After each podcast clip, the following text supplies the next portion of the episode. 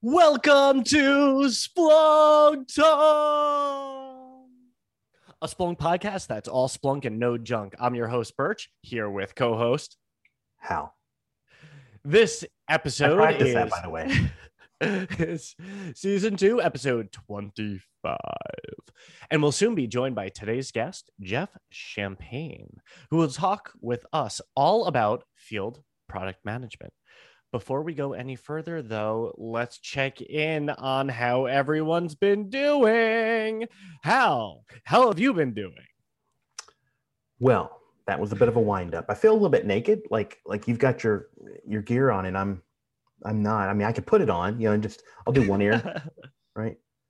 That's kind of it's okay. Um, I'm doing well. I'm doing Yeah. well. I am. Um, I'm, I'm. I'm. I've still got a lot of energy going. From uh, we had the sales kickoff at Splunk that that uh, never ended, and um, it what's was a, what's a sales kickoff? a sales kickoff. So the people that are at any company that sells product and has a field, you're large enough to have a field organization, you'll know what a sales kickoff is. And it's a usually yearly thing. And everybody's getting together to say, okay, here's what's coming, here's what's changing, here's, you know, be excited about what's new, you know, new rules of the road, whatever. And it's, you know, all the field side of the company is getting together and getting on the same page. Oh, so Um, kind of like, um, hey, everyone who is spending, you know, 90% of your time with customers, uh, we want to take a moment and just like pull you away from the customers so you can hear about what are all the cool things that you need to know to Yeah. then tell back to your customers. Yeah. It's Versus, like, training. Trickling. Yeah. Yeah. Okay, cool. Yeah, exactly. I'll allow it. I'll allow it. yeah. I, I act like I have no idea what it is. I've been to, this is the, yeah, That I've been to like seven, Yes, six. I I, don't know. Yeah. um, but no, it was cool because um, there, there was. You know, we're talking to you know seven, eight hundred people sometimes in the tech track that I was involved in, and and oh yeah, I'm just such a big deal. Seven to eight hundred people. Oh yeah. oh, it's it's like you know, screw you, comma. Um, it sure beats the seven or to- eight people that audience to this thing. ouch. Okay, kind of Tell your friends. anyway. Um, how was that? I was trying to pull tears up. um no it was pretty cool because it, it's you know it involves a lot of there's some creative license there's a lot of um uh, content production you know and then public speaking and i hey you and i were kind of into public speaking i've heard um so yeah it was a cool I think we've spoken we've spoken about that publicly. we've spoken about that publicly. yes yes but no it was just a nice uh the the good parts of it were very good so That's it good. was it was cool Um, it must have been different, right? Because it was uh the first time Mm-hmm. n- not in a week person. in vegas Yeah. So yeah, definitely different. Uh, instead of a week in Vegas, it was um, an interminable number of weeks of Zoom calls. Yes. Um, uh, you and I have been here long enough that we remember before it was a week in Vegas, and it was a uh, week in San Francisco. I believe, yeah, I do recall a one or two of those at um, you know basically a hotel, you know, in Yeah. San Francisco, like the Intercontinental or something. Like the yeah, Um, in fact, I want to say it was um, it was a Marriott, when was when was Obama elected? What year would that have 2008. been? 2008, Okay, and then four years later. Later, So, okay, that makes sense. So 2012, um, he was in town. He was staying in the same hotel that Sales Kickoff was at. I do explicitly recall that. Um, I don't know if it was Intercontinental, but it was a hotel, and Obama was there, and we had to all uh, get screened, or rather, we didn't know, but every single one of us in that hotel were screened, had security screening done by the Secret Service. oh, Yeah, that's what I had no idea. I, I forget Well- who I learned this from, but it was they, they talked about the process, and yeah, it was interesting. I guess that makes sense because that if that was 2012, that was the same year that we IPO'd. Mhm. And um, I mean, obviously, you know, our IPO was just as monumental. It was the big deal of the year. Yeah, as as you know, maybe the election. yes, I thought so. Um, but wh- what do you? Obvi- obviously sarcasm. yes, that's okay. Uh, good. Uh, we have our guest joining us in a few minutes. Um, I'll reveal my big news when he joins because I Okay, think whatever. it all feeds into sort each of other. relevant. Yeah, Sort of relevant. sort of relevant. Sort of relevant. So, um, have you done anything interesting related to Splunk? Have I done anything interesting related to Splunk? So I was recently in the developer. Um, I, I'm working on my developer cer- certification right now. So I'm doing a crash course in in all of our courses. Yep. That I'm crashing, Yep. and um, I it's just it's so fun getting back to like the nuggets that you get in our education classes like Mhm. they they expose some things like not just best practices but they point out like oh there's a um you know there's a, a an attribute that you can add to a drop down in a dashboard uh, allow custom values. And then the, it- that's the X, xml tag simple xml tag. And then the value is true. And Mhm. when you do that when you um, when you're on a drop down you know how like in our recent releases the drop down is not just a drop down there's also a text box. So you can Yeah, start mhm. to type and it'll like reduce the result set accordingly. Mhm. allow custom values allows you to type and then use that term exactly as you typed it Okay. so you can choose it's almost like um i start writing i have all these like products and i start writing hal Mhm. and then hal is not necessarily one of the results on there Mhm. but i can select hal and it'll be added and the dashboard will be generated even though it wasn't one of the Okay, so you it's a combo box. It's it's like a, it makes the drop down into a text a- input field. a text input field as well Neat. And I found that out. And then I was like, well, golly, I was just talking with someone about this. Mhm. Why, why does, why have I not heard about it? And, you Mhm. know, sometimes I, Yeah, I I, look mean, things I up didn't.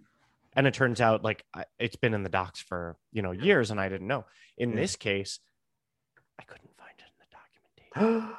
So oh my. I think number one, that's a cool, cool thing about taking our classes is that there's always some secret nuggets Mhm. um, that you can learn. Number two, I made a takeaway to get it in the documentation. Yeah. Um, but number three, it kind of reminded me of um, I don't know if we do this anymore, but back in the day when I first started playing with Splunk, I remember we used to release features in our on-prem product. Still do. We still Oh, release features. okay, I'll let you finish. I'm sorry. um, we used to release features but not announce them.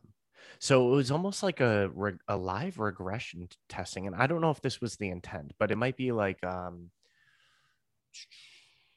uh, I don't. I'm trying to think of an example. Uh, maybe like some aspects of like TSIDX, like maybe a new version of like Oh, TSIDX. oh yeah, yeah, like adding a new compression yeah. algorithm. But you it's know, not documented and it's not know, the default and it's not standard. announced. You can use BZ2 or whatever. Yeah.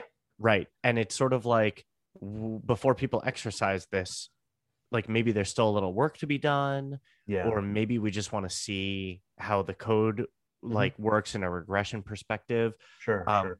But it kind of reminded me of that of when it was like you'd find out in the community, like somebody was like, okay, and next release, we're going to document this and and and and. and well, then that person forgot.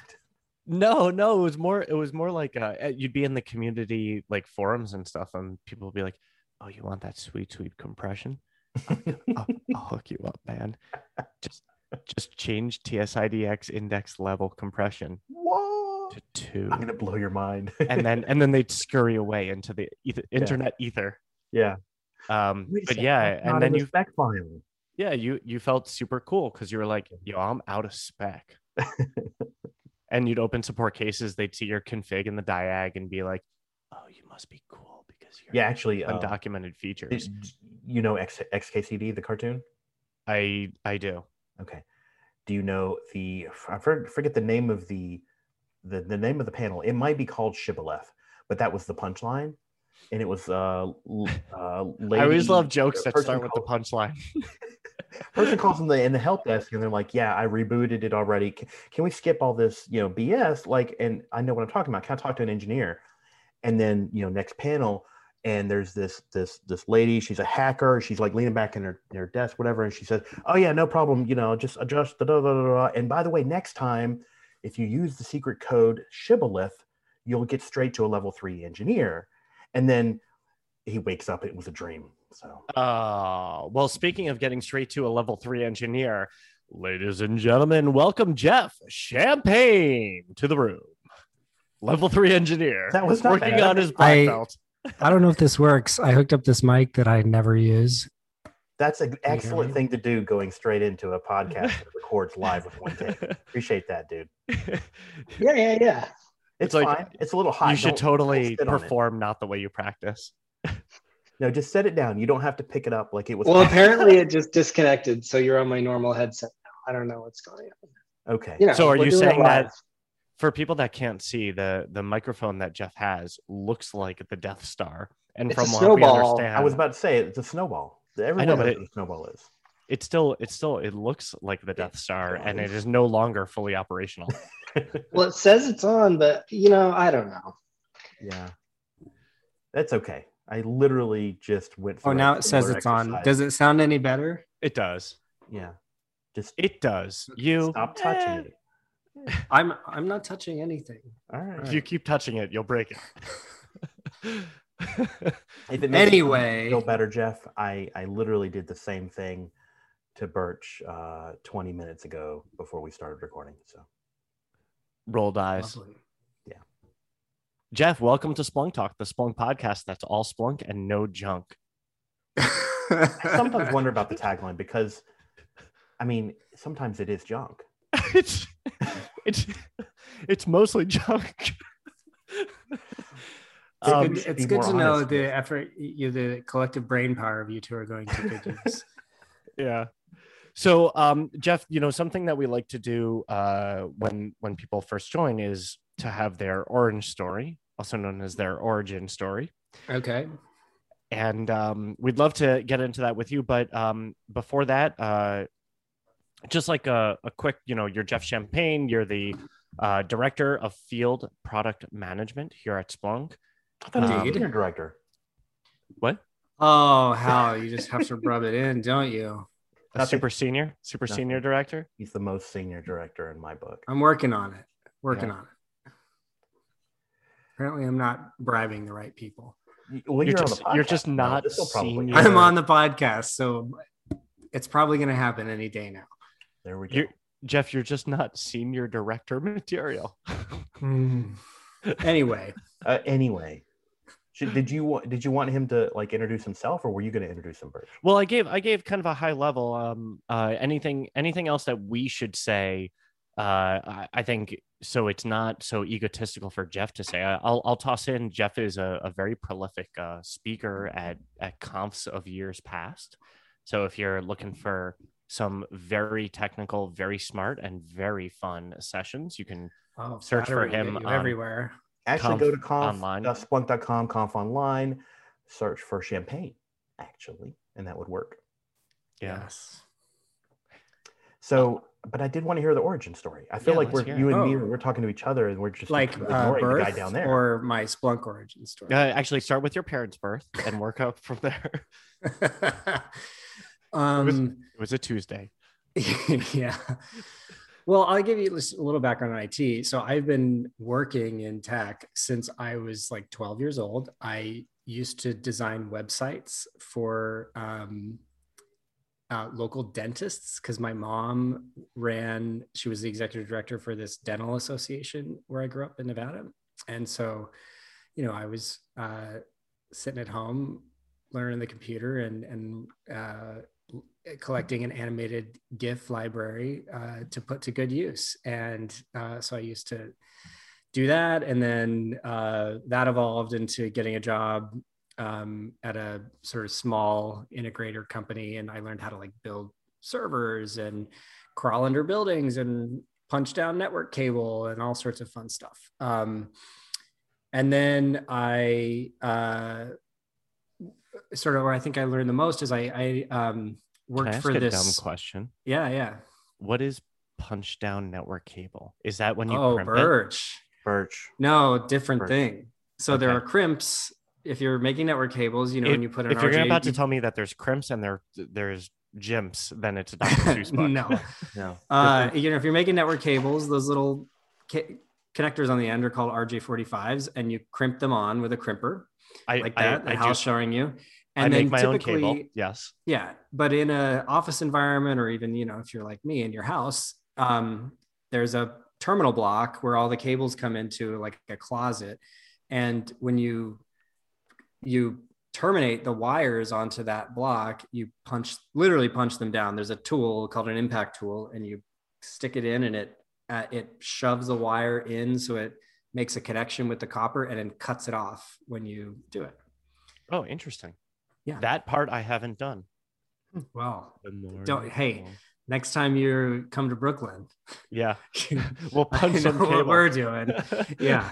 I, I Um, need free drops from uh from my uh my wiring closet up to different rooms in the house. Sounds So, like you're making a let's trip it, to man. Atlanta, Birch. all right. Yeah. I want to, this is like geek thug life. Yo, I'm about to drop some cable and punch it. Yeah. Punch it Anyway. down. Um, so then I got a job in high school um, working. So my um, one of my teachers, her husband owned this real estate company, and they had like 20 offices across the country. They're kind of small.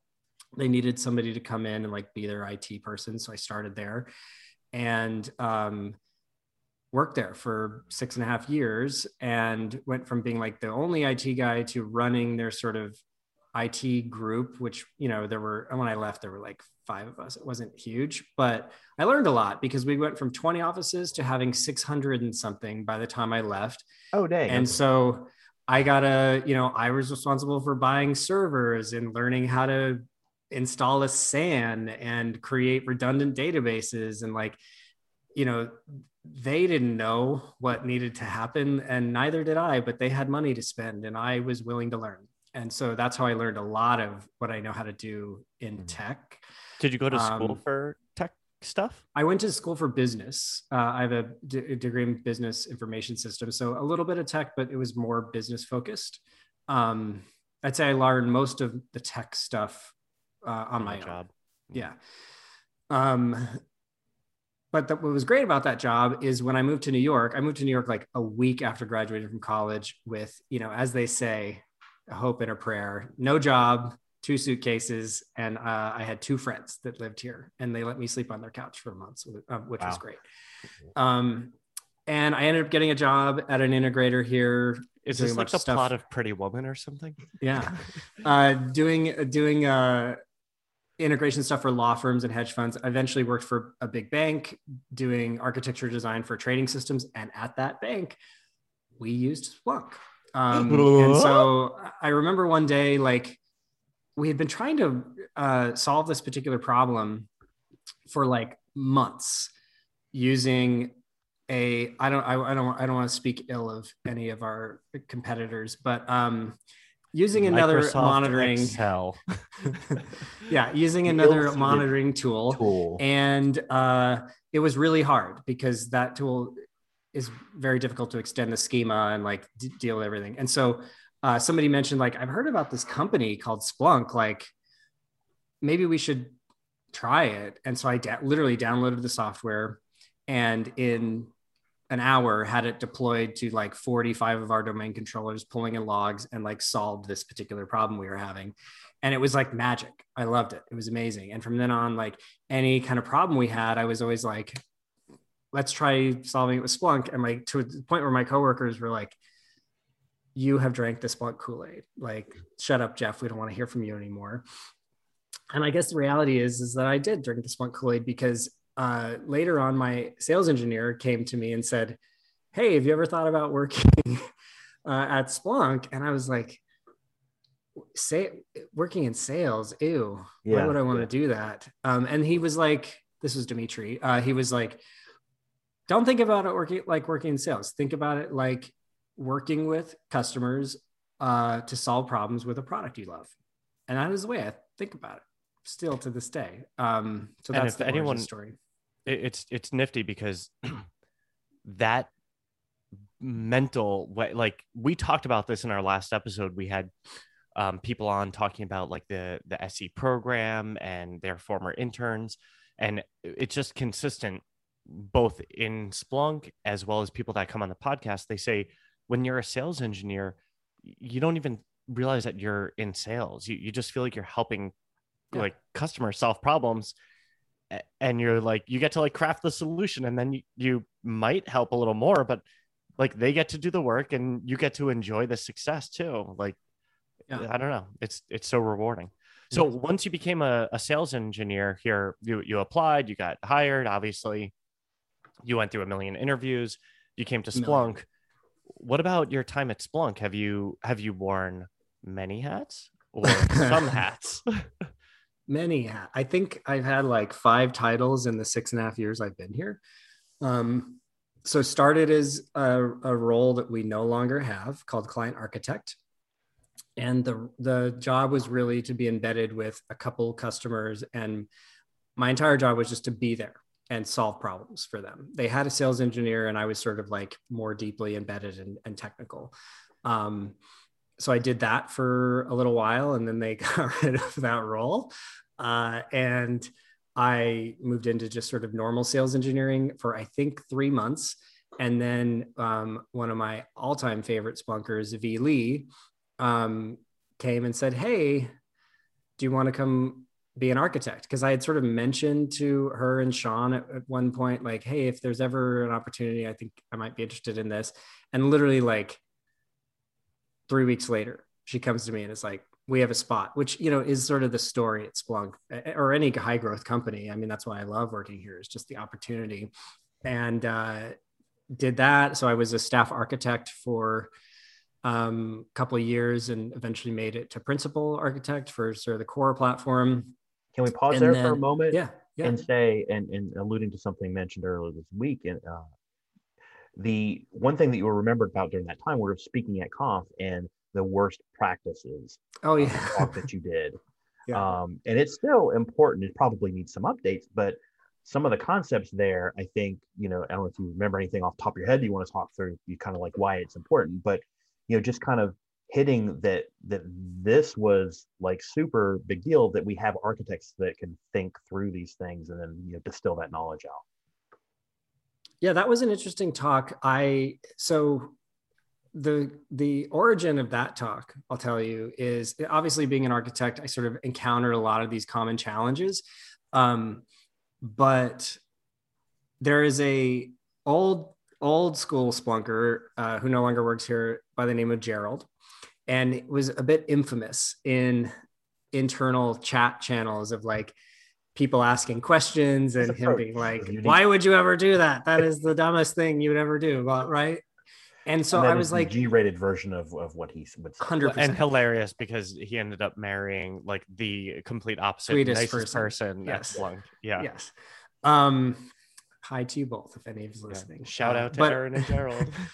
but anyway, um, what struck me about that is people always talked about it. You know what I mean? Uh, about like things that were said. Oh, yeah, Gerald always railed about this or that. And I kind of thought to myself, like, you know, it's funny, like, we have all kinds of best practices guides, but like, everybody like remembers the horror shows, right? And and uh, so it's that it's that best practices talk flipped on its head because best practices are geared at common issues. Well, so are the worst practices, and it just happened to do it in like what are the most common awful things that we encounter. Um, and it was fun, kind of lighthearted way to approach the topic.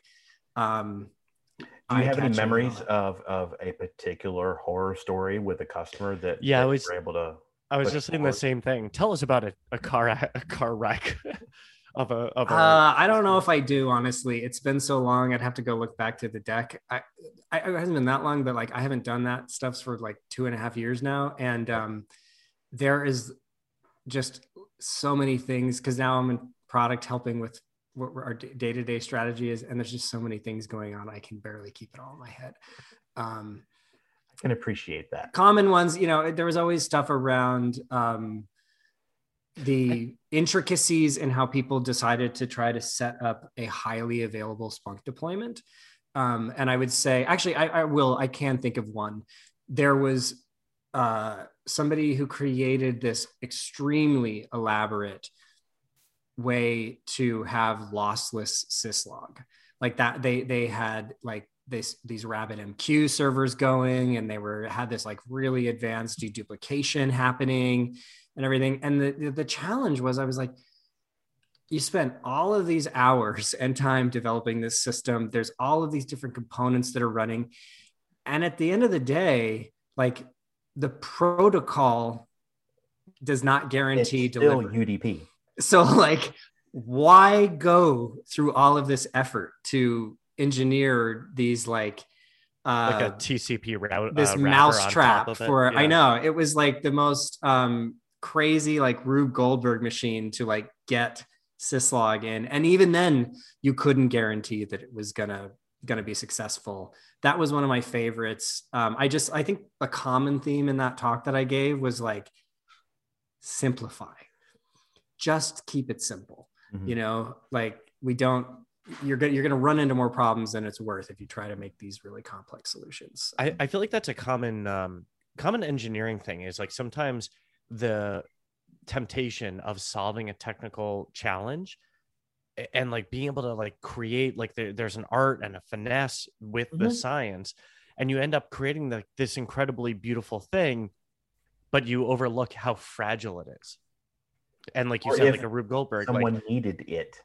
yeah if it was worth the investment like we lose track of that as engineers and next thing you know it's like hey this is really great but if anyone coughs near the server yeah like everything falls apart like a house Yeah. of cards so that I sounds like uh, an interesting play of uh, you know pros and cons and limited resources and things that people in product management probably have to get into. speaking oh of which day so Yeah. So after then- you were yeah. yeah. So after I was a principal architect, I ran this other program in the sales engineering org for a couple of years um, called Pony Express, which was super fun.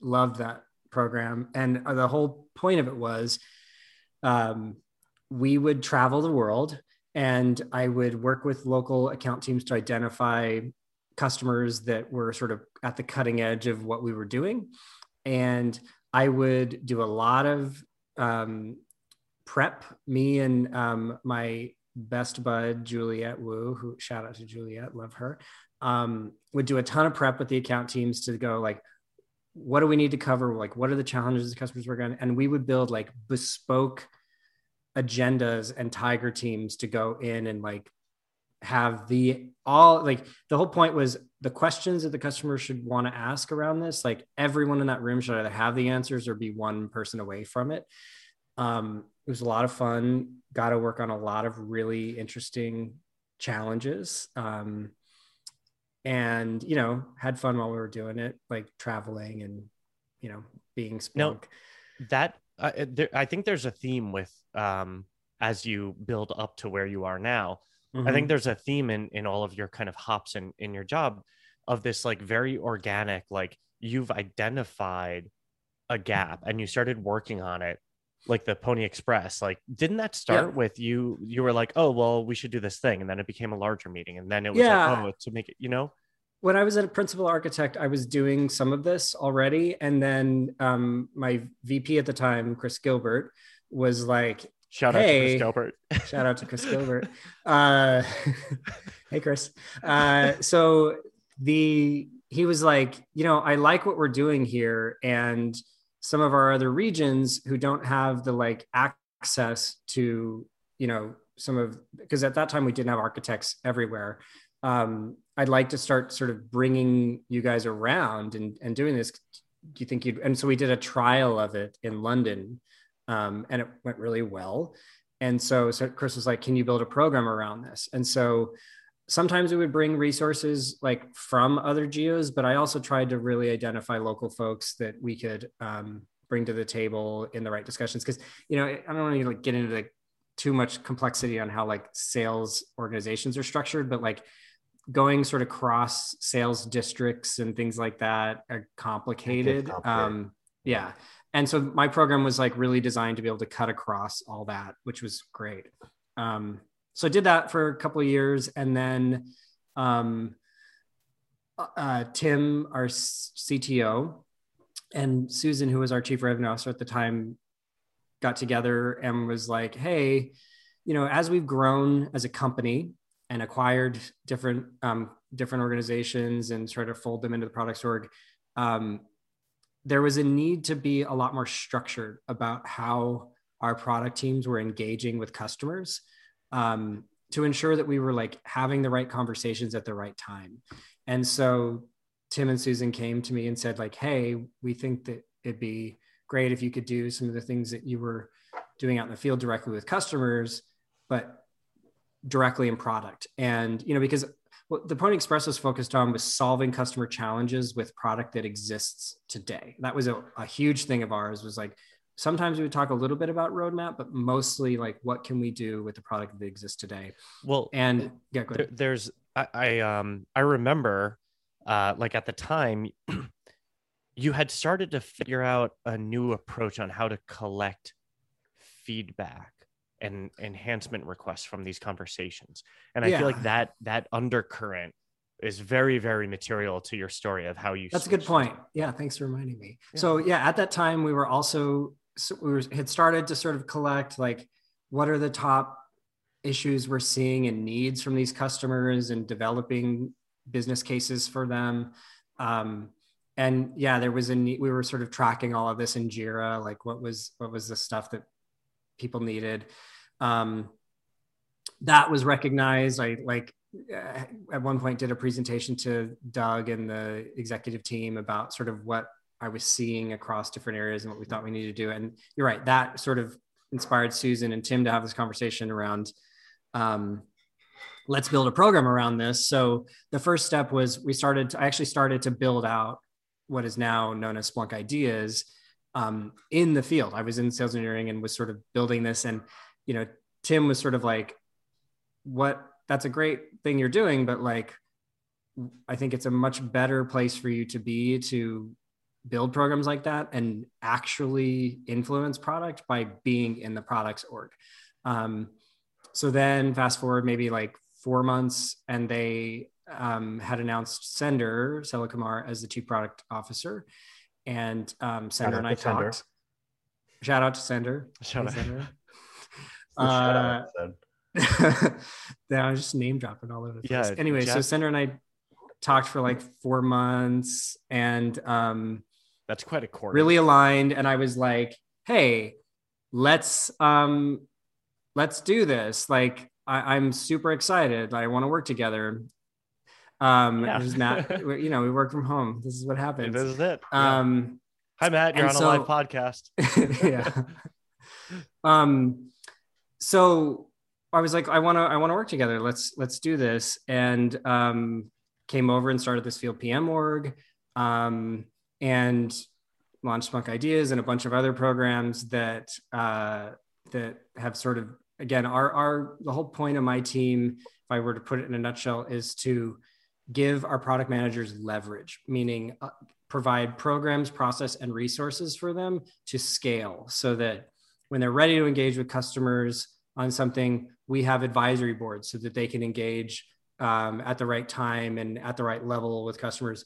Um, we're collecting enhancement requests and helping them have data to be able to triage them and know where do we need to where do we need to focus based on a variety of different data points just so everyone knows when you're on Splunk ideas it's not just raw votes that is like what and what impacts what we're going to do. We look at lots of different data points behind the scenes. I know that's the only data point people can see on the portal but like we look at uh, a lot of stuff on the back end so. And and so just to tie up a couple of things so if you want to learn more about splunk ideas um, check our back catalog. Is that what the cool kids call it? Um, for our episode with jesse i believe it's called it's miller time. And uh, we talk all about ideas on there. Um, it's very cool that's a good name. Yeah uh, it's it's not just um, it is very cool that you can vote for each other's ideas right it's not just a blind static submission Yeah. form. so check out that episode to, to That learn was more. episode nine. I just looked it up. Nine. And the thing I- German for no. I- one of the things about that that I love is as we were going around talking to customers, the biggest challenge too was, you know, as a customer, when you're trying to plan your technology roadmap, you have vendors who you're partnered with, and you need to sort of know what direction they're going in and what you're going to get when so that you can decide how are you going to invest your dollars and your staff time. Do you need to go build something um, because your vendor doesn't have that capability or can you complement it?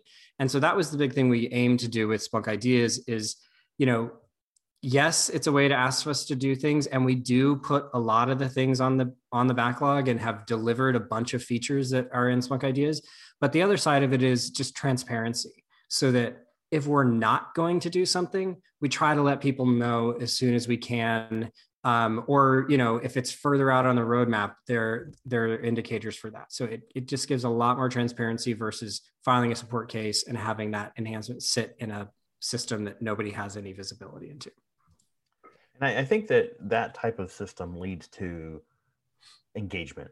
It, it's like, okay, I can be involved somewhat in this process and Yeah. feel like I'm included in it, and it's real. Like you, you know, it's it's it is tied to the systems that we use to plan the roadmap. Yeah. Yeah. I have teams that look through those things. We, when we decide we're going to do something, we track that like people are held accountable. So it is, it is real. And then when we engage with advisory boards, if you're on a customer advisory board as part of our product advisory council, Splunk slash PAC, PAC, if you have not been there, um, you can sign up for various product advisory councils and all of that's integrated and tied together so that when we decide we're going to work on something, um, when we want to go get feedback, we consult with our, our advisory council folks. So, and I want to pick on uh, scale a little bit more because when when we kind of started at the company at, at you know a couple few years of each other, um, Oh, you were at my first conf, Hal, as a customer. My, I went to conf in 2012, and I remember going to the Microsoft booth and talk, talking to you about the app for Exchange, I think it was, or something like that. Or- oh, oh yeah, I, I would have been manning the booth, and you were a yeah, customer. yeah, yeah, yeah. yeah. yeah. Way back. That's funny. I don't remember that one. And That's all right. I didn't make an impression, clearly. And then I think Jeff and I were hired like within within months of each other or something. Yeah, yeah. So Sorry, I w- interrupted when I started, there were you know 30 PMs or whatever. You know, it was a pretty Yeah. small number of people, and you know what products they made it was product one singular. You know, and it was called Yes. Splunk Enterprise. Yeah. Um, and now we have a little more than that, and acquisitions, and A little more. uh, I don't know if it makes sense to say the number of product managers, but you know, publicly we can say there's 6,500 plus employees. Um, Say that to the street. So Quite a bit more than 13, I'll say. I'm sorry. Quite a bit more than 13, I'll say. Yeah. It's bigger than a bread basket. So Yes. the a lot of this is related to okay, who is the right person to work with on this one little piece of this one bigger piece of this bigger thing that's a product or a service. Yeah. You know, there's a lot of people involved in these things now. Absolutely. And you know, the biggest thing is like spending the last few weeks working through is um so not only do we have lots of products, but Splunk as a company is is taking this platform and trying to unify all the different components, particularly you know, we acquired SignalFx and we have this really kick-ass observability suite that is coming online. Like the the the newer the newest version of that, I'm like super excited about. Oh, this is a, a PG thirteen. You can't say kick ass because oh, kick sorry is about inappropriate. that. Apologies. You can. But thought you could say kick ass. No, you can. I was just joking that kick was the offensive word. It was not necessary. Just making sure that I mean, because we we don't actually have the ability to bleep. So Oh, just having Oh, say it again. I'll, I'll bleep. I'll bleep four it three times. Yeah. we've got kick-ass products. bleep. And- well done. Anyway, um, but trying bringing all that together and unifying it into a common platform that has common identity services so you don't have to use different logins across them common administrative interfaces so you can light up different services from a central console common gdi pathways shared logging a search infrastructure like all of these things we're working on and the You know, dependence if Right. you were right now to ask any audience member, name one Splunk app on Splunkbase, they would all say common information model. Because every time you said common, I was waiting for information model.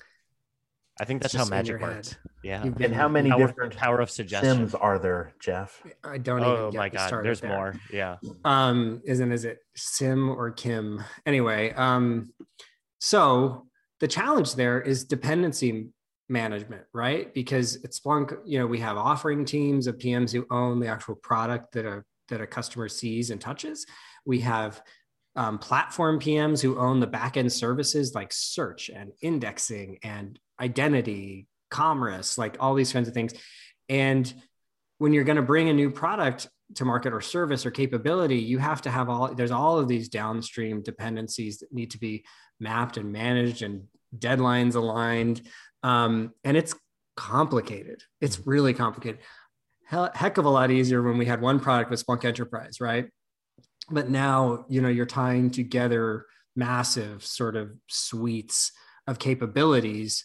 Um, and it's exciting it's cool but it's it's there's a lot of of, Yeah. of things to manage um, and different set of problems than we had you know 10 years ago um, So, I mean, if you're doing pretty good at that job, at that mission, what what does success look like?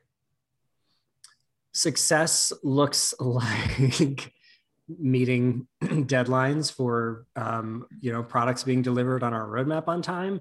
When those products are delivered they have very clear outcomes. Um, so when i think about that like um, when we let's say we deliver a new product it could have a set of capabilities right? Um, i can search these logs i can do this thing um, but what we really need to get into is what are the outcomes that we're trying to achieve for a customer and what value do those outcomes provide? Um, so having those really clearly defined are important because especially when you're working with cross-functional teams and have downstream dependencies, because I have to know as an offering PM, yes, I need this particular capability. I have to be able to collect data from this system, do something to it, send it to this other place but I also have to know why, because there may be a bunch of caveats around how that data is collected, what authentication protocols I need to support, what data formats need to be supported, um, the time, the you know latency of, of how quickly uh, an event needs to traverse you know a pipeline to get into an like there's lots of things that come into play where if we just deliver a set of capabilities out to the market you end up getting a lot of churn in how the sales team goes out and, and talks to customers about it and then the customers want to implement things um, they kind of get bogged down and like yeah i can kind of use this but it doesn't do exactly what i need sorry go ahead. I was just saying, why does this new feature exist? I mean, I see it, uh, Yeah. the bullet point, but why is it important, and, and will it actually, how will it help? Yeah. Yeah. So um I don't remember how we got on this topic, but the, the point was it's it, that's that's the sort of new problems, right? As you grow and and and get it. That was what it was. Is we you know growing from when I started, I think we were at like 900 and something employees, and now at, at you know 6,400 or whatever it is now. It's a different scale of challenge, you know. Um, yeah. definitely. So if you were to kind of kind of look, you know, I think scale is kind of the the point, right? I mean, that's that's where the phase of the company, right? You know, and we've always been a high growth company. Like scale is important. Are there things that that you you you foresee being a challenge ahead of you that that you haven't even gotten to yet? Um, scale is in the organization. I think that um, there's always challenges, right? So the the stuff I would say now we're working on is probably some of the biggest challenges. This transformation of our business from an on-prem software company to a cloud-based company. Um, unifying the platform is just such a like multi uh across cross functional like um matrixed environment kind of thing that you have to bring all these people That's together. boring, and you just Dilbert it all over me. oh my god yeah. It's just like all of it all of it. I know like um then the other challenge is you know shifting uh, development teams because our on-prem product is was you know you get two releases a year is what we were partic- typically doing. In cloud we're on four week release cycles. So changing the cadence that people That are insane. Yeah, used to delivering features is a huge thing because it has implications in how we scope, right? When we're delivering every four weeks, we can't deliver these massive dumps of, um, of features and capabilities. We have to design very scoped outcomes that we're looking to deliver, right? And it may just be a couple capabilities that enable that outcome and we deliver them rapidly, but we iterate very quickly. Um, then there's all sorts of go to market things about that, right? Like, how do I line up education and marketing materials and demos and all this stuff behind uh, what we're delivering? So, I'd say those are sort of the biggest um, things we're facing now that's sort of top of mind. Um, you know, as companies grow, the those are some of the challenges as you expand into new product areas, make acquisitions. Splunk is sort of in the thick of that right now.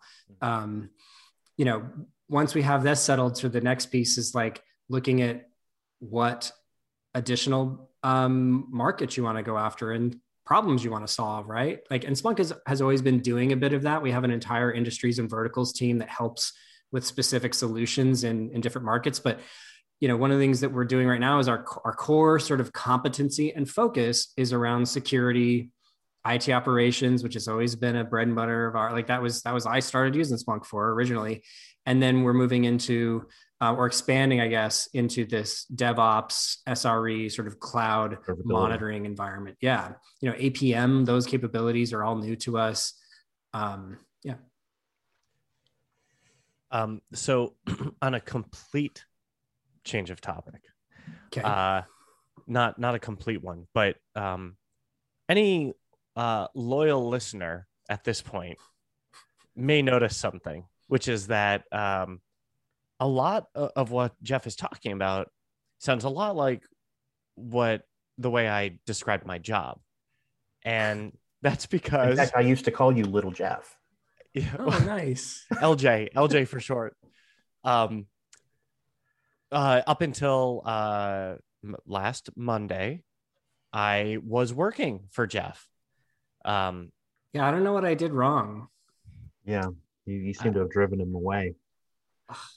Yeah. Well, well I'll have to I'll have to think about that.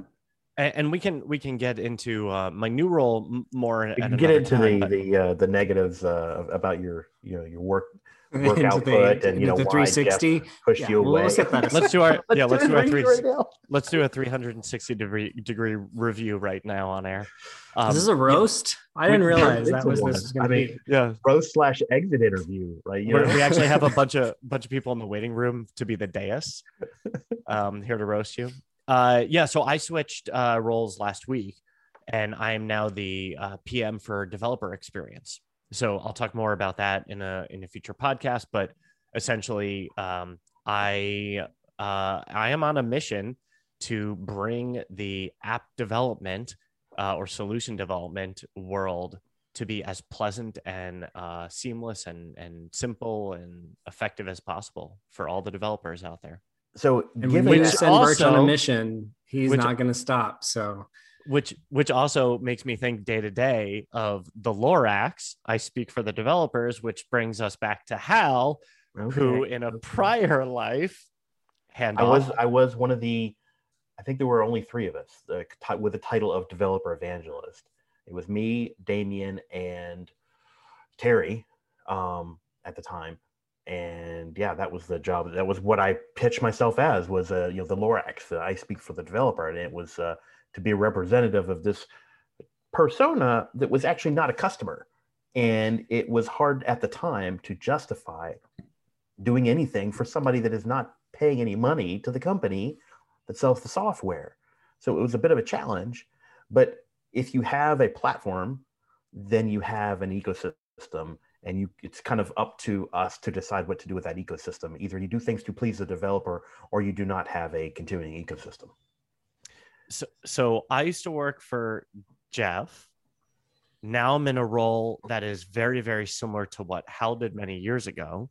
And I think when Hal was in that role very many years ago is when Jeff may have approached him at the Microsoft booth. I believe so. Come. This has come full circle. Thorough, yeah. Full circle. So, but I wanted to pitch a question to, to Jeff related to kind of your your new role, Birch, which is one, um, what, what are Birch's flaws? yeah what one what, what are birch's flaws and two um given the complexity that you just talked about and the size of the organization and the acquisitions and multiple products that's what birch is doing there is a that's going to be tough because it's a new layer on top of because the capabilities that uh, you talked about delivering might be um, you know customer needs to do this and it will here's how it will be it'll happen and there's going to be a probably a mock-up of a user interface right that is nothing like what birch's mission is do you know Yeah. how do you kind of this this is a it's a different persona how do you kind of work Yeah. through that with with the teams I mean, I have lots of opinions on what Birch's new job should be, but I'll, I'll, I mean, I will let him speak to what he's doing. But when I think about the challenges that we're confronted with in a developer ecosystem, particularly as we move to this platform and have are starting to bring together and unify various products and services we've created, you know, I can think about just technical add-ons as one example. There are so many ways now that you can bring data into Splunk you can use OTel to bring data into our observability offering. You can use modular inputs. You can use data collectors. We have cloud collectors. And uh, you know, Splunk as a company recognizes that these things can be very frustrating. Um, some people like the options, right? That's that's one of the things I you always get. It's it's tricky when you um, when you start to prescribe a path because you don't want to be too rigid um, because especially for developers, people love that there's lots of different ways for them to sort of bend the platform to their will. Um, but on the other side, we have customers who are like, just tell me the best way to do this. I don't care about the five other options. Like, I just need to know. Um, so we need to take a look at what that looks like, as well as just having a common design framework for how these things operate across all of our different offerings in the immediate term um, as some of those things are unifying i would say sort of within areas. So example is our observability offering. We bought SignalFx and a company called omnition those products together became our apm and our infrastructure monitoring solution then we bought a bunch of other companies and we've added in, you know, Splunk brought the secret sauce of logs. So we have infrastructure, application monitoring, and logs and sort of this observability suite, but we are, we're adding in synthetics and real user monitoring, a bunch of other stuff, right? Um, I lost my train of thought. I don't, uh, what was I saying? Developers is where we start Yes. Um, so having a common, so that's all coalescing in that um, in that area, right? So uh, the product is coming together as a unified suite, and that's happening in sort of in security. We're sort of concentrating everything on our mission control interface and having a common work surface for people to um, work within those areas. And then once we unify those sorts of those parts, it's how do we unify Splunk as a solution so that you can come and use those things. So there are some near term tactical things we need to do to provide standardization on how we define add-ons and apps and and content that customers can bring to the table. And then there's more strategic things looking at great once we start to unify GDI pathways, for example, across all these offerings. GDI is getting. What does that in. look like? Sorry, yeah, getting data in. Um, what does that look like? So that you know, I don't. You shouldn't have to think about it as a customer um, when you want to bring data in. That I have to load this TA into my enterprise deployment, and I have to load this pipeline into stream processing service, and I got to do all these other. Like, you should just have one package that you can load, and Splunk knows what to do with all the rest of the things. So, um, I'm going to leave that to Birch though to go figure out. Uh, I, it's not all on him. We have like expect a lots of teams that are week. working through this stuff, but from a developer standpoint, yeah, um, there's challenges that we we need to go confront and and make easier. Um, Jeff, we talked uh, at a high level about like the the outcomes your team delivers. W- what about like what can you say about specifically like what what functions report into you? Um, Yeah, Can you can you share some of that and make it a little more? Sure. Yeah, great. but don't Yeah, talk sure. about jesse because we already talked about jesse yeah. Okay, Everybody so but there's, so there's Jesse. Oh, Shout out to very- Jesse. We already talked about Jesse. Hey Jesse, shout out to Jesse. Shout out, shout out. Um, with Splunk Ideas. Uh, I also have a program run by uh, Dimitri Lavin who does our compliance. So with that, you know, ask him Looks for like- compliance jokes Yes, he is good with the. He with is compliance actually, jokes. yeah. I actually said Just to him today, I was like, I said, "Are you thinking about leaving the team to just write jokes? Because you've been on a roll lately." Um, he and then he was like, "Did you really like my jokes?" I'm like, "Yeah, they were great." uh, so anyway, it's hard to have a good compliance joke, but um, It is. so Dimitri's job is when we uh, decide we're going to bring a particular product into a, a particular market, those markets have different um, compliance requirements. And so he works with our product managers to say, great, you want to target selling this particular product to, you know, US defense or something, or to, GDPR. for yeah, whatever. thinking We need to comply with GDPR right? You want to sell, relatable. if you want to sell this in in Europe, we have GDPR, different requirements we need to comply with. Um, here are the controls that we have to implement in either software on how the product operates or in our operations team on how they're going to manage the offering. And he helps them sort of map all that out so that when we deliver the product, it has those controls built in. Because the other the other way to do it is you develop a product, you go do an audit the audit has all these findings that you're missing these controls. Then you go back to the drawing table. Then you go back and you implement all those things. And it's this- Proactive versus reactive. totally. So that's Yeah. Dimitri's job is is helping us um, align those um, in our roadmap and strategy. Uh, there is Marvin Green on my team who runs our roadmaps program. Shout, Shout out out Marvin. Shout out to Marvin.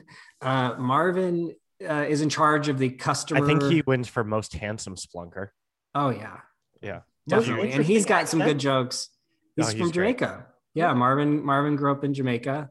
Um, he's great. He uh, he, and he definitely brings the jokes when he's doing his presentations.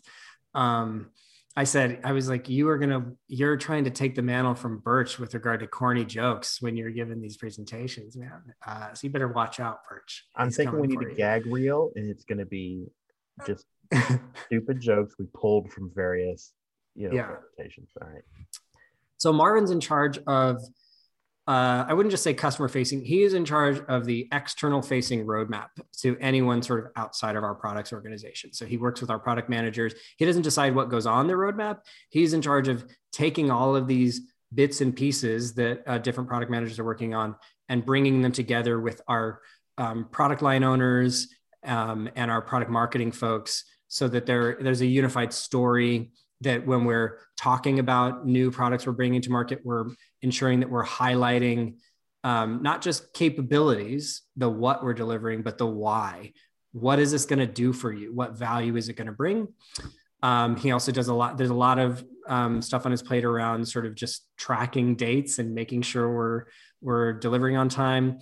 Uh, now that Birch has left us, Mer- Marvin has also taken on some of the things Birch was doing around um, executive alignment. So we work with all of our different leaders in our in our different theaters, right? So uh, in Europe or in Australia or whatever, and we talk to them about what are the most critical things that you need the products organization to deliver in your region this year, and we track those. We make sure that they're resourced um, in our in our products and engineer in our PM and engineering org. We make sure we're making progress towards these. We have relevant dates that are outlined um, so that we're communicating that and staying on top of it. And then um, I have um, Melissa Gans, who is fantastic, runs Shout our out to advisor. Melissa. I've been waiting for Shout this. out to Shout out to Melissa. uh, Melissa runs our uh, advisory program. So sort of put that in two um, buckets, or what you in customer facing customers will know this is our product advisory council. But uh, there's sort of two buckets I think about advisory programs. There's early um, programs where we're doing customer advisory boards. Um, where we'll we'll bring sort of early ideation to a to a customer and um, and talk about hey here are the things we're thinking about building here are the outcomes we're thinking about achieving uh, does this make sense? Is this going to be valuable to you? And then she's got other folks on her team who can take the product once we've done that early ideation. Once we have code to actually start testing she has folks amazing technical folks that she can tell you about that um, are hands on keyboard and can help our customers implement that software in an alpha or a beta do all kinds of testing get feedback into the organization iterate um, so that when we So- all It those just hit me that there's going to be some really good stories there. So we're definitely going to get her on the show get her. and You should work with definitely- the engineers to talk through that. all the alphas and, and betas. Like if you're involved in one, you're you're going through her, right? Yep. Cool. Yep. Yeah. So those are the sort of key areas that uh, that my team focuses on. And Jesse. Shout out to Jesse again. I already talked about Jesse first. Yeah. You, he already got this love affair with Jesse. Yeah. Does he know uh, this? Yeah. Yeah. he Um. Jesse is uh, credited with um, he, he's got wonderful music musical taste. Mm, Oh, he's like an accomplished pianist. Yeah. I, I didn't actually know that part. You know, Jesse just celebrated 10 years at Splunk on Valentine's Day. Oh, that's sweet. no, that's love. Yeah. Yeah, he's an old school Splunker. Um, we're coming up on time, but I want to attempt uh, something I didn't discuss with Hal in advance, and I just thought of, which is a Or me. uh, Oreo. It's a rapid fire of um, Splunk questions for you. Are we Oh, gonna do an. SPL quiz? Because like I could That's part of it. I could go. For Oh, it. no. You Okay. didn't Okay. study. Okay. I didn't. Uh, I used to be really good at this. Yeah. Ladies and gentlemen, welcome to America's favorite game show, Rapid Fire Splunking. Uh, our first guest here is, yeah, pew, pew. um, so, Jeff, I'm going to just ask you some rapid fire questions. Uh, and just say the first things that come to your head. So, favorite Okay. SPL command, favorite SPL command, Jeff. Stats Wow. Uh, what about your first comp? 2012. Favorite comp? First time we went to Disney. What was that? 2015? Yeah, Fifteen maybe. Yeah. Because I think sixteen was DC. Yeah. That was my something like favorite. that. Uh, number of Splunk shirts. Oh, too many. At least, Distinct at least of 20 of or Splunk 30, 20 or 30. You know, Matt, my partner, was like, you got to get rid of some of these. I had to, like, hey, shirts are one thing, sweat, sweatshirts are another. And I'm like, I can't. Well, that's my, of my those. Those next and last question. items. How Yeah. number of Splunk hoodies? S- Everyone since 2012. I don't know. I can't do Yeah. math. I- Estimated distinct count. Okay. Yeah. We've got. Ladies and gentlemen, thank you. That has been rapid fire questions with Jeff Champagne. Oh, that was easy. Yeah, right. That was wanna- easy. yeah, we need to come up with more of those, and then like I want to do them, and you and I. Can I was worried forth. there was going to be some gotchas in there. I think we need to record gotcha. an episode where you and I do that, Birch. Yeah, definitely. Um, well, let's let's uh, Wait, hold on, hold on, hold on, step into Wait, some of those. I can give Quite- some gotchas though. What Oh, you want to give some gotchas? Well, Yeah. why don't you think? Of, do you want to think of a gotcha while I I unpack some of the answers he gave? Why do you assume that I don't have a gotcha? Got I was deck. trying to. I'm trying to support you. Okay, well, I mean, I appreciate that. So, if I want to know how many fields are in an event, how would I do that? How many fields are in an event? What SPL command will tell me the answer to the question of how many fields are in an event? Oh, I don't know. How? Wait, wait, wait. I, it, it, it would it would give you how would it give you a summary of the fields? I was like, I'd have to go look at my cheat sheet. I would use field summary. Yeah, that's what I Field would do. summary. Yeah. There we go. All right, Oh, I feel like I nerds. um, I, I, I think I still have my laminated Splunk SPL cheat sheet around somewhere. The three pane, yeah, Oh, it's the best. yeah, Yeah. that was good stuff. Birch It's is looking good for stuff. his right now. Birch, you're doing a podcast right now. Or Orlando Oh, surprised sorry. me. Not a lot of people like not me. Like I actually love the Orlando show as well. Yeah. But I don't know if that was a universal thing. A lot of people were like, eh. I think people, I don't know. I so I grew up in Nevada, not in Vegas, but um, gaming and all of that doesn't really have the allure. And I also just find I'm e- exhausted in the trips in Vegas. Yep. Not that Disney, we weren't having fun at night and stuff, but like it was a different, it was a different speed, and I enjoyed that. Yeah. Yeah. So I uh, forgot that it literally was behind me on top of the table. Mm. Uh, I'm holding up our quick reference. It's available as a PDF online. Um, one, I I am aggressively passionate about the value of this thing. When I started with Splunk, just stick with this, and then you you start to ask questions that go beyond this, and that's when you graduate into the docs and into the That's right. other material. That is the best. That and Regex 101 are like your best friends. Yeah, Yeah. yeah. But you know, we have a problem now, guys. We We're have out of time. one product. we have more only than have one product. one that's right. We quick do. reference guide. That's true. What's well, that it sounds like you should get to work on that. I think that that's a thing for Yeah. merch to do. Yeah, guys, someone should get to work on that. I was just gonna say how like how can you hate renting out a theme park for the Splunk party? mm, Like Loved that it. is like the I best. it was pretty awesome. It's amazing. Yeah. Anyway. um, well, Jeff, thank you for coming on. Oh, This thanks been for great. having me. For for anyone anyone concerned, um, we had booked Jeff well in advance of when I dumped him for another job. So and I still showed up. And he still showed up. Wow. Oh, Uh, Birch, I'm happy. But don't y'all actually live like you. 10 or 20 miles away from each other or something? Yeah, like we, we have to figure out when we're having dinner again. We I owe him some do. You know, that's the challenge Yeah. with New York, though, is um, even though it's like, yeah, 10 miles away, it's really like three hours uh, Mm-hmm. Yeah. if you want to take any kind of public transportation. I mean, that's what he keeps saying every time I ask him to come over for dinner. He's like, I don't know, man. It's like three hours to get there. So, Like, oh, okay, I- I it. hold I on, hold on. We, we only have a couple minutes left, but like, okay, I'm in Atlanta and Metro. I'm not, as far out of Metro Atlanta as you can be and still be in Metro Atlanta, but it's very big. It's wide. It is one of the larger, you know, footprints of a metro Yeah. area, and everybody has cars. Public transport is it just doesn't work out. It didn't work out. It's Yeah. not built in. Whatever the you know the reasons are, and everything is either 20 minutes away or an hour away, and you're always Mhm. taking a car Hmm. it's a lot different in New York.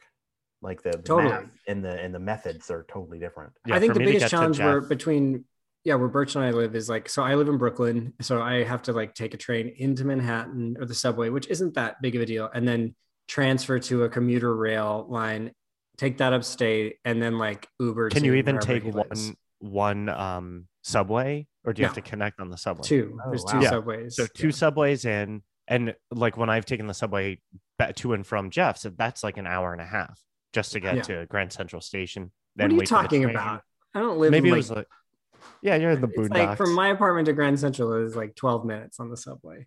I don't know. You were like you lived in Matt like, Matt says I'm abandoned full of church shit. and Maybe. Yeah. maybe 20, maybe 20 minutes. It's not that Yeah. far. someone's gonna fact check us with like Google Maps. But anyway, yeah, and then like the commuter Well, why don't rail and then call an Uber? parking and yeah. Why don't you just call an Uber? Did I I just say something mean, bad? It- What am I, I- like Queen of bags England? over now? here. I don't have this kind of money. What when I've had to like take an Uber to to like get to the airport for like business travels. I mean, we're talking yeah. well over a hundred bucks. Whoa. Okay. All Yeah. right. I mean, I so now I don't have an excuse though because I did. A friend and I bought a car in because I don't need a car full time, and neither did he. But we bought a car in uh, January, so now I can drive up and see Birch. Now he has no excuse. no excuse. Well, look at the time. Uh, no, but uh, we do have to wrap up. Uh, thank you, Jeff, for coming on. Uh, thank you for a wonderful Splunk talk, the podcast that's all Splunk and no junk, except for the bit about Manhattan. Shout out to everyone listening. Uh, did we do Especially shout Jeff. out to Susan, Tim, and Doug? I think we mentioned them as well. Shout out to them all. Yes. Yeah. Yeah, and Sendur. Yeah. All right. All right. Thanks you, for having me. Have a lovely day Have a great evening wherever you are.